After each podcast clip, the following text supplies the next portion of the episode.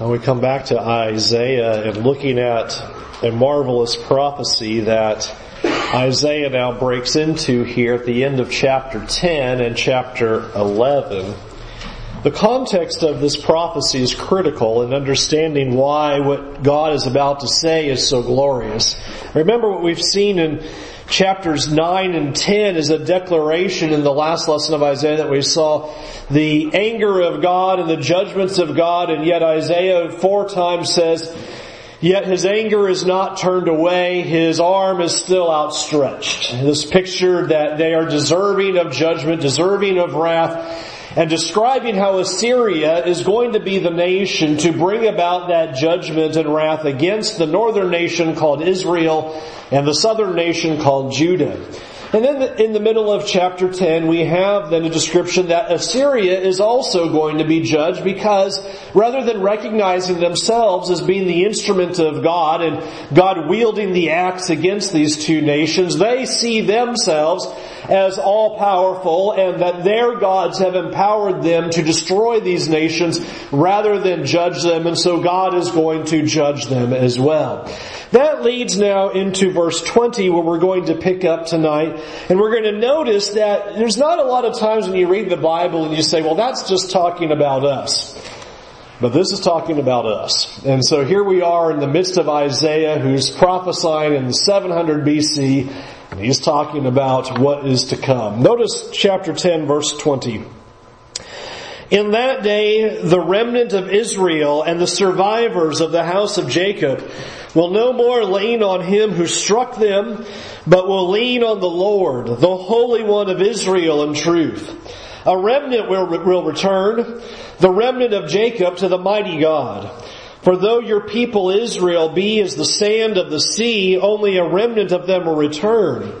Destruction is decreed, overflowing with righteousness. For the Lord God of hosts will make a full end, as decreed, in the midst of all the earth.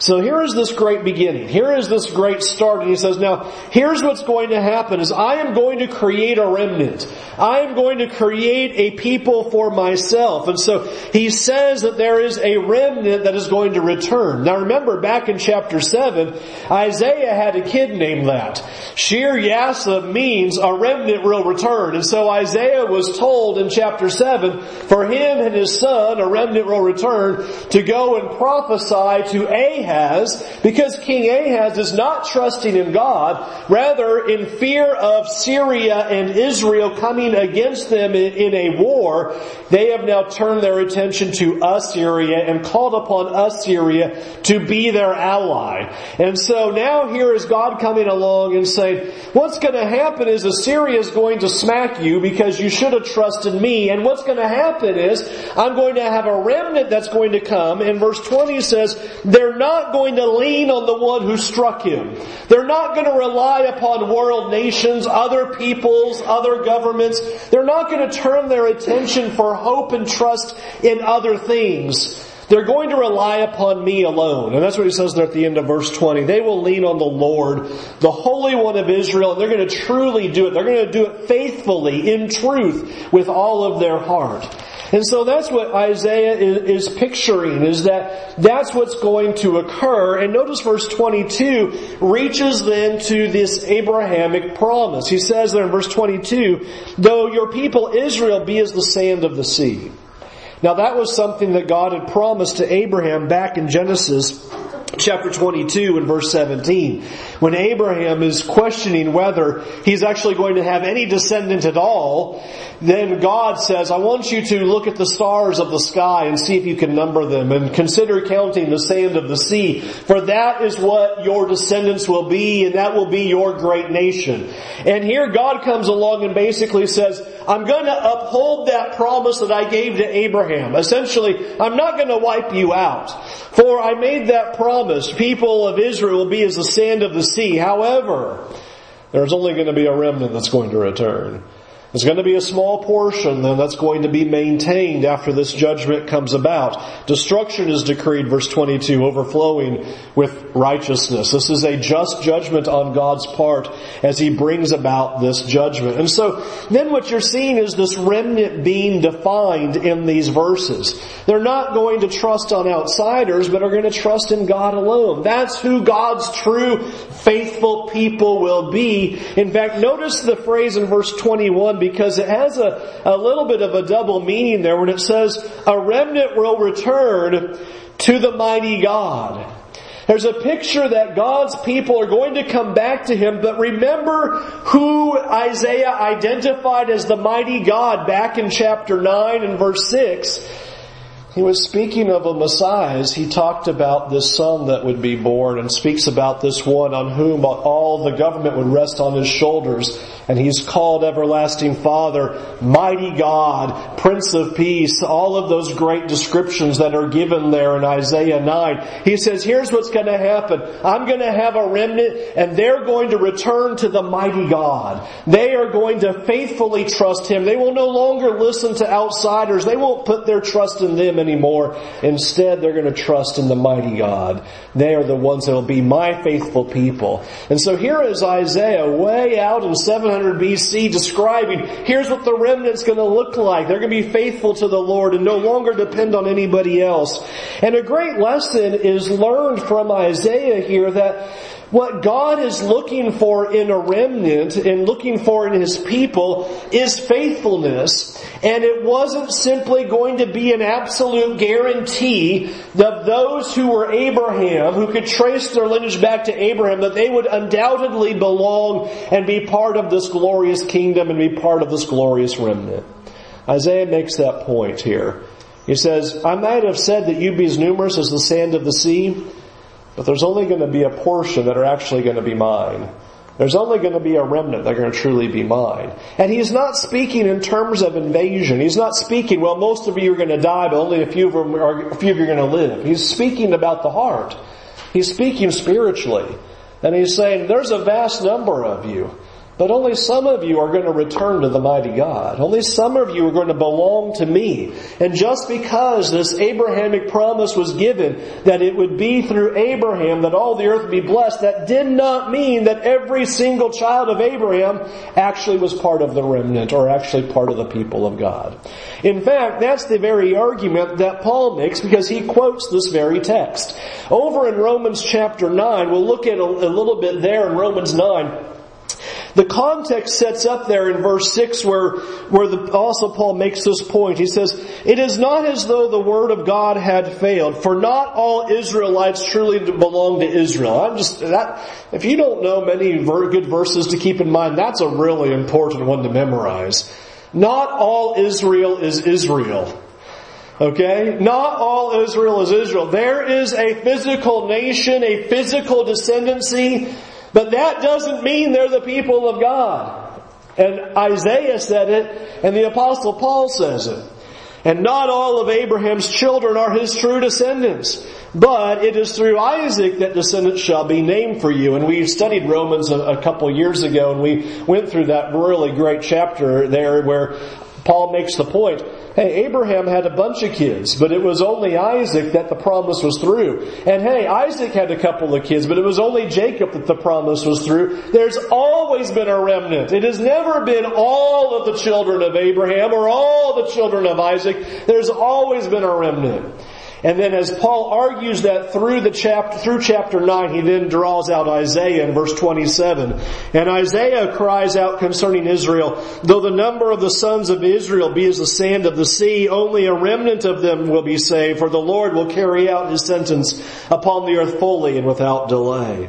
And so this is the picture. Here is the apostle Paul making this very point that Isaiah was making. Who belongs to the remnant?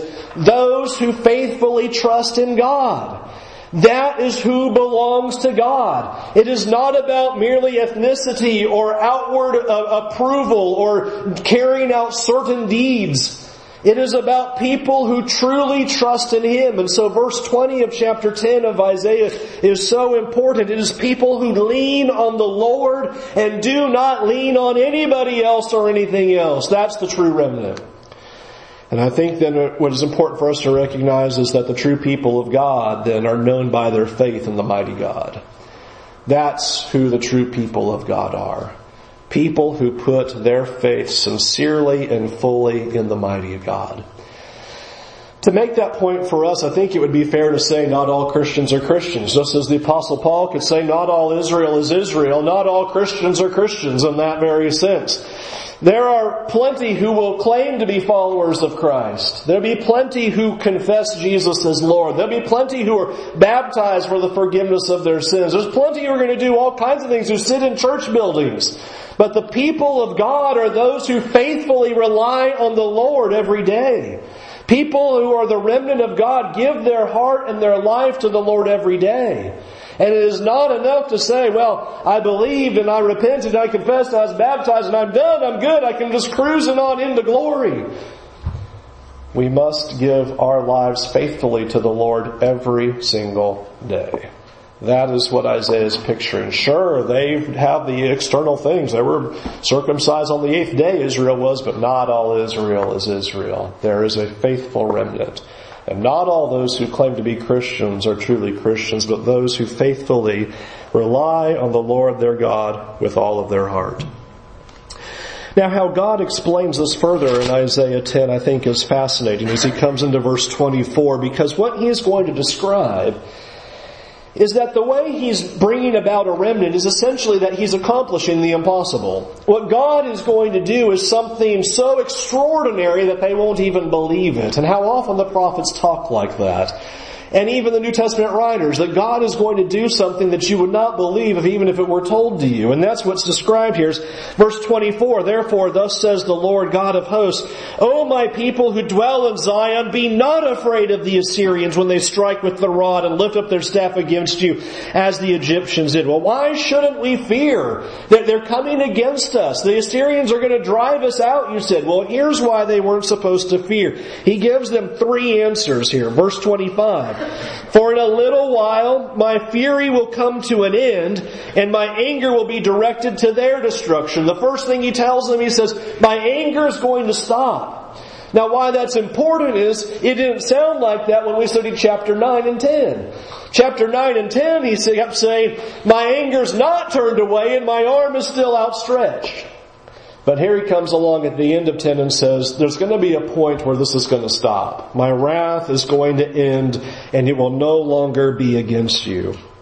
Verse 26. And the Lord of hosts will wield against them a whip as when he struck Midian at the rock of Oreb, and his staff will be over the sea and will lift it as he did in Egypt. So here are some great pictures, and he uses miraculous imagery here of how God is going to be victorious against the Assyrians. He says, what I'm going to do in that day, he says, not only will my wrath end, but I'm going to crack a whip against them and destroy them, just like what happened in the days of Gideon when he had 300 men and he drove off off those Midianites.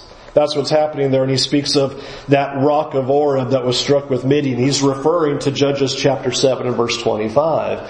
There's where Gideon makes run at them where they just basically break a bunch of pitcher lanterns and they win the battle. What did they do? Pretty much nothing. 300 men and all the Midianites are killing themselves and running hightail for the hills. And he says it's going to be a time when we attack, when he attacks Assyria that it'll be like verse 24, the parting of the Red Sea. When they strike, verse 24, they strike the rod and lift the staff against you as the Egyptians did. Remember, that's what Moses was told to do. As they're backed up against the Red Sea and the Egyptians are coming, God tells Moses, raise your staff and wave it over the Red Sea and it begins to part. God says, I'm going to do the impossible here. I'm going to do something amazing against the Assyrians. And he very well may have in mind how when it appeared that Assyria was going to cause Judah to fall completely after capturing nearly every fortified city in all of Judah. All that's left is Jerusalem, as is pictured in chapter 7, where Assyria is going to take it all the way up to the neck of Jerusalem. that you have in the days of Hezekiah that an angel of the Lord takes out 185,000 Assyrians and drives them off. And so here is Isaiah prophesying saying, I'm going to do something great in your day. It's going to be your deliverance, just like I did for Gideon, just like I did for Moses. I'm going to do it for my own sake. And then he describes verse 27, the third reason, in that day his burden will depart from your shoulders and his yoke from your neck and the yoke will be broken because of the fat. He says number three, he says not only am I going to drive them off, they're not going to even mess with you anymore. That's going to be the end of it. I'm going to take the, the yoke of Assyria off of you. You won't even have to worry about them. And so he, what a great answer here. Here is Isaiah coming to King Ahaz and saying, don't trust in Assyria and don't worry about those two flaming firebrands, Israel and, uh, and Syria because God will deliver you. And Ahaz doesn't believe it in the slightest. He's out there checking the water supply line. And so Isaiah says, I can't believe you've done that because you're relying upon Assyria instead of me. Assyria is going to wipe you out right to the neck. But you know what I'm going to do? I'm going to be gracious to you for my covenant with my servant Abraham. And so what I, what's going to happen is my wrath will end and I'm going to do something miraculous, something impossible in your day so that the yoke of Assyria is removed from you. And so here's a great picture of how God is going to create his remnant. Verses 27 through 34 then describe the breaking of Assyria. The key image I want you to capture is in verse 33. Behold, the Lord God of hosts will lop the boughs with, with terrifying power. The great in height will be hewn down and the lofty will be brought low. He will cut down the thickets of the forest with an axe and Lebanon will fall by the majestic one. Key picture. Assyria, great, powerful, large tree. I'm going to cut the tops off. It's going to be the end of them. Assyria will be no more. You have nothing to fear. The impressive nation of Assyria and how powerful they will be, I will bring them to nothing. Now that imagery is important because the contrast that it draws in chapter 11. As God says, I'm creating a remnant, He's going to show how this remnant comes about through a righteous reign of His branch. Notice verse 1. Isaiah 11 verse 1. There shall come forth a shoot from the stump of Jesse, and a branch from his roots shall bear fruit. And the Spirit of the Lord will rest upon him. The Spirit of wisdom and understanding, the Spirit of counsel and might, the Spirit of knowledge and the fear of the Lord. And his delight shall be in the fear of the Lord. He shall not judge by what his eyes see or decide disputes by what his ears hear, but with righteousness he will judge the poor and decide with equity for the meek of the earth. And he shall strike the earth with the rod of his mouth and with the breath of his lips. He shall kill the wicked. Righteousness shall be the belt belt of his waist and faithfulness the belt of his loins. And so notice the contrast. This imagery is amazing. So here is, uh, Assyria. Assyria is the great tree that's being cut down. And now he says, let's look at Judah. Let's look at my people. And how are they described but a stump? And he says there in chapter 11 verse 1, so here's the stump of Jesse. And when you think of a stump, there's nothing too impressive about a stump. There's the stump. It represents what used to be. Used to be life. Used to be a great tree. Used to be vibrant, but now all that's left is a stump. There it is. It represents what could have been. And God says what's going to happen is there's going to be this shoot that's going to come out of this dead stump a shoot is going to arise out of it. It pictures life coming out of devastation and loss, that God is going to do something magnificent here. In the face of the stump, a shoot is going to, to arise. A branch from the roots is going to come and bear fruit. And notice the imagery is so uh, amazing here because it's not only a stump, but notice it is a stump of Jesse. And I think that is really important. Instead of calling it a branch from David, or a stump of David, he calls it a stump of Jesse, which pictures that David's coming back. The descendant of Jesse is going to come. It's another David that's going to come. Rather than saying it's a stump of David or a branch from David, which would indicate it's another king that came after David just all like all the others. And when you read the Kings and the Chronicles, what do you read about the kings that came after David? None of them were like David. No, they were all measured up to him. And none of them made it. They're all fall short. And so rather than prophesying of yet another king who's going to fail, David's coming. The stump of Jesse is going to come. Branch that's going to come from him.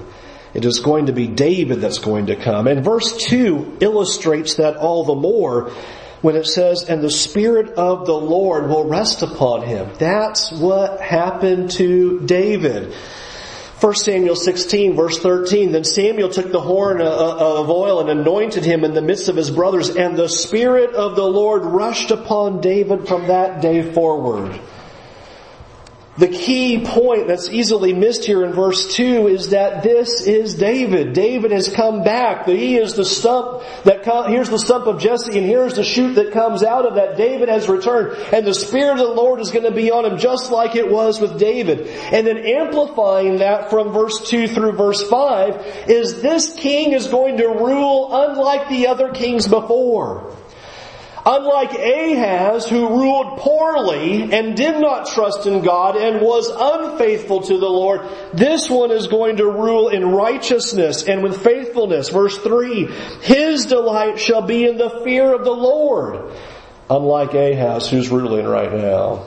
Unlike other kings who've sat on the throne in Judah who are descendants of David, this king is going to be entirely different. He's going to exhibit godly behavior. Verse 5, righteousness will be the belt of his ways, faithfulness the belt of his loins. He's going to exude the character of God. He will just adorn righteousness. He will be everything that God has looked for. He is David come back. The perfect king will now come.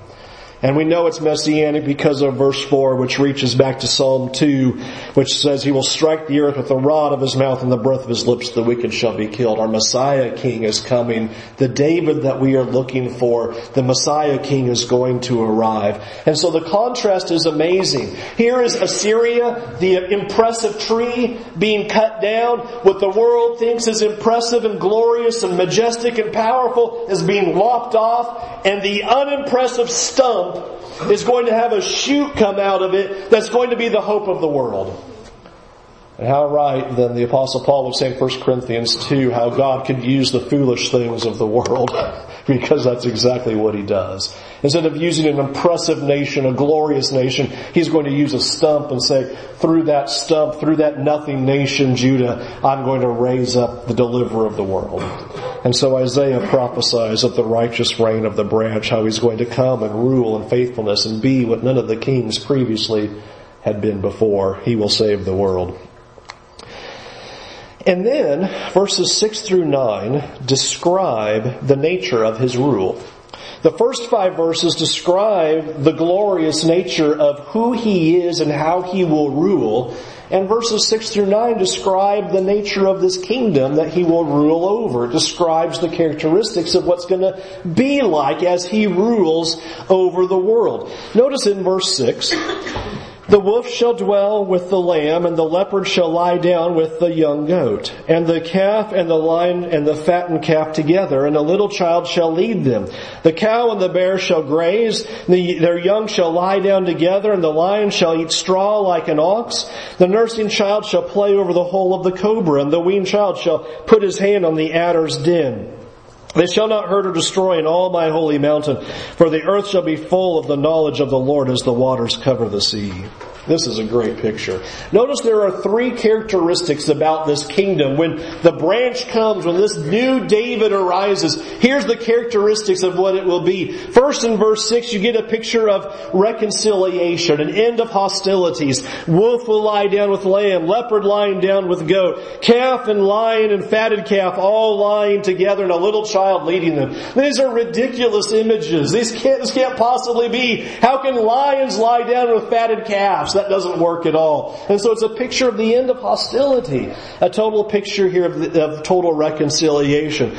Verse 7 describes there's a change of nature that's occurring. Notice that cows and bears are eating the same thing, and lions are eating straw like an ox. There's a total change of nature in these animals that's described here. And so something unusual again. Lions lying down with fatted calves and they're all eating funny food. And so here's Isaiah saying there's something really different that's going to happen when this king reigns.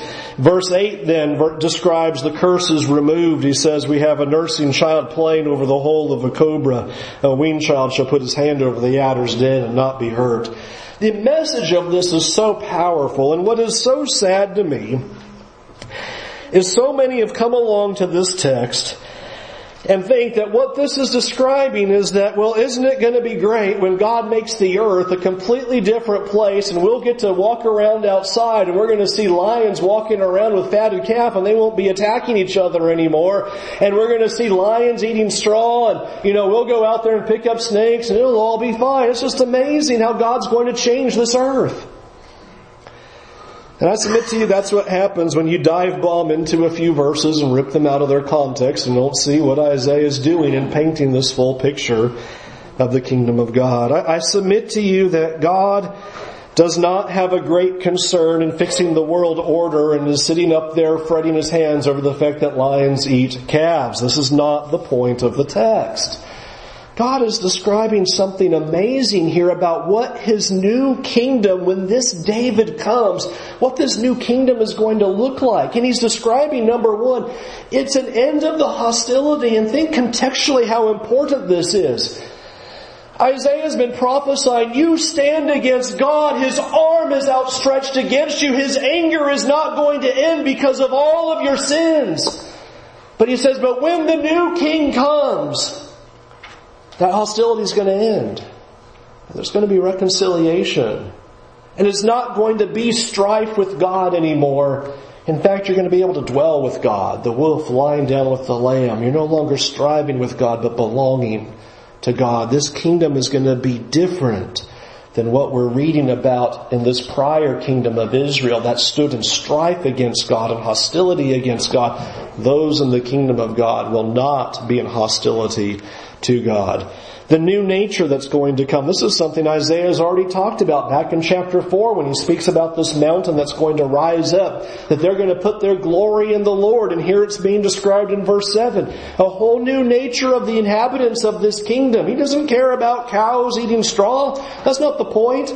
The point is we are going to be completely different people.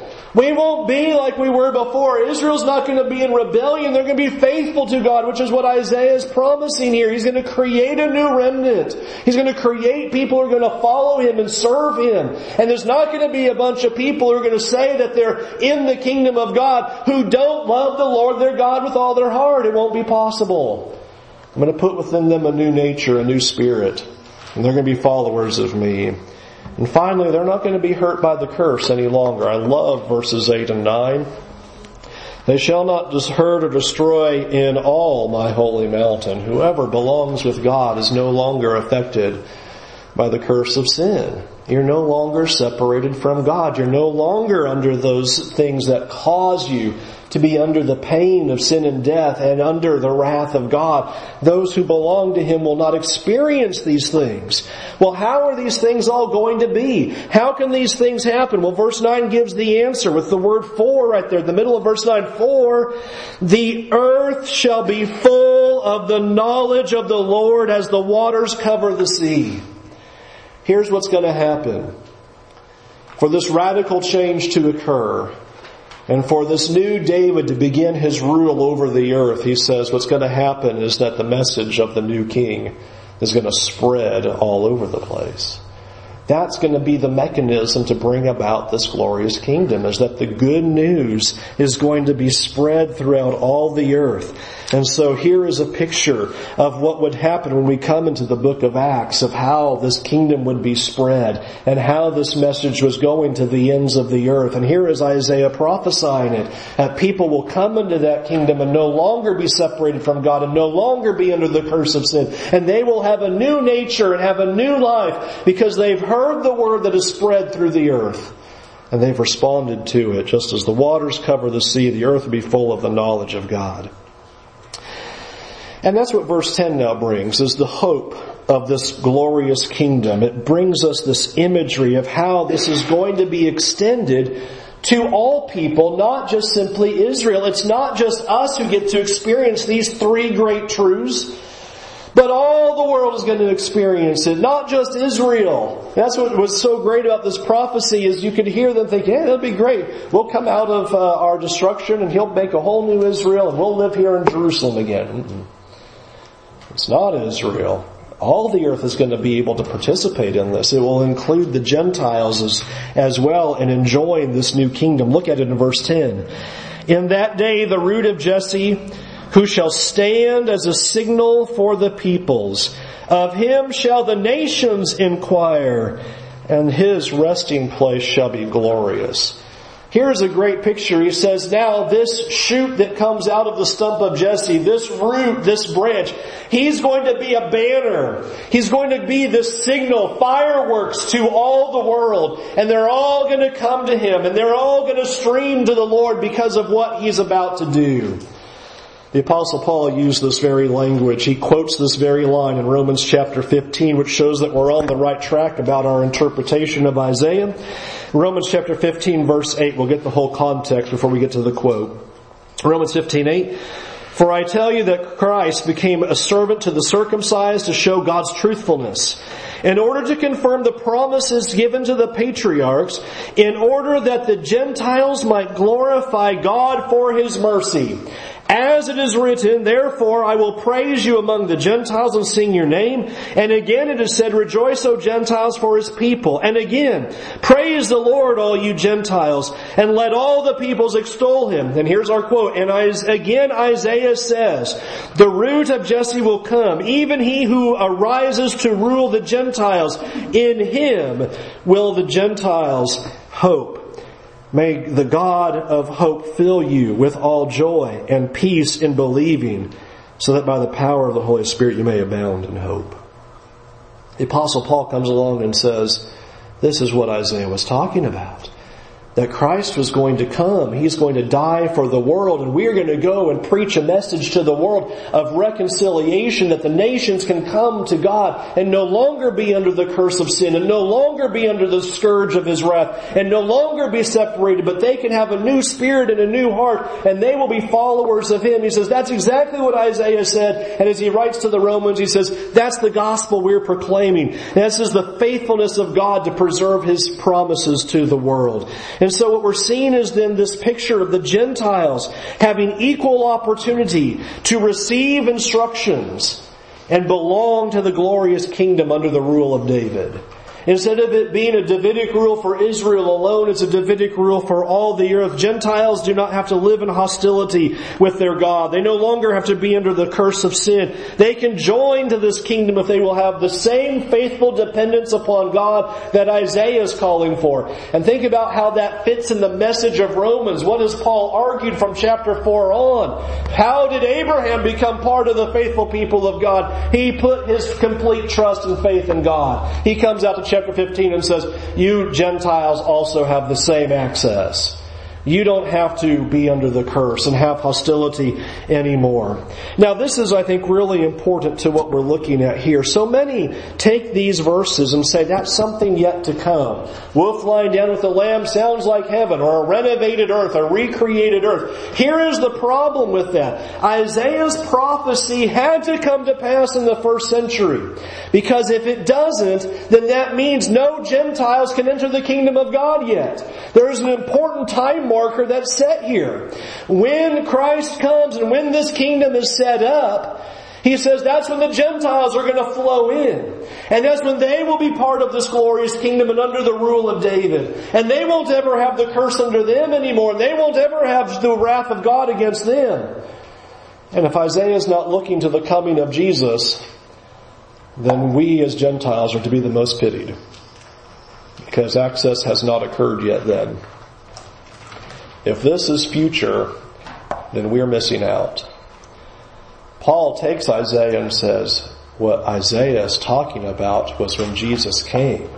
and he established his throne and his kingdom has come and we are the recipients of the glorious ability to have an end of hostility, an end of curse, and to be able to have a new nature that people who can put their faith in God and find salvation. This is the message that he is calling for as Jesus describes himself as a signal to the world, a signal to the nations, a banner for the world to come in and his resting place will be glorious, to come to him and find rest and relief. In fact, this is what Jesus himself described in John chapter 12 verse 31. Jesus' own words. Now is the judgment of this world. Now will the ruler of this world be cast out. And I, when I am lifted up from the earth, will draw all people to myself. He said this to show by what kind of death he was going to die. Here is Jesus using Isaiah's imagery. I'm going to die. And when I'm lifted up, I'm drawing the nations to me. I am drawing the world to me. I am the signal to the world that everybody can come in and find salvation and find mercy. The cross becomes the banner that draws us in. And I hope in our Sunday morning series as we study through Luke, you'll keep this lesson in the back of your mind about the power of the cross. And what Jesus is doing on that cross is making access to all the world to an end of the curse, an end of the pain of sin and death, an end of being against God, an end of God's wrath against us, and us being able to be joined faithfully to Him. A message of reconciliation is found on the cross. The second chapter of Ephesians is so powerful with that. In first describing our ability to be reconciled to God and then going on and saying how there's no longer Jew or Gentile, but there is now only one body and we are joined in Him. Notice how it ends. Look at this Exodus in verse 15 of chapter 11 of Isaiah. The Lord will utterly destroy the tongue of the sea of Egypt. He will wave his hand over the river with his scorching breath and strike it into seven channels and he will lead people across in sandals. And there will be a highway from Assyria for the remnant that remains of his people as there was for Israel when they came up from the land of Egypt. A new king, David, and a new exodus, rather escaping than escaping from Egyptian slavery. Now the world can escape from sin slavery, can escape from Satan's grasp. He says a highway is going to be built and they will walk across it like they did back in the days when they crossed the Red Sea. And they will come into the promised land and they will find a glorious rest with the Savior who gave it to us through a cross. Isaiah's message is glorious. Pull your songbooks out. We'll sing invitation song.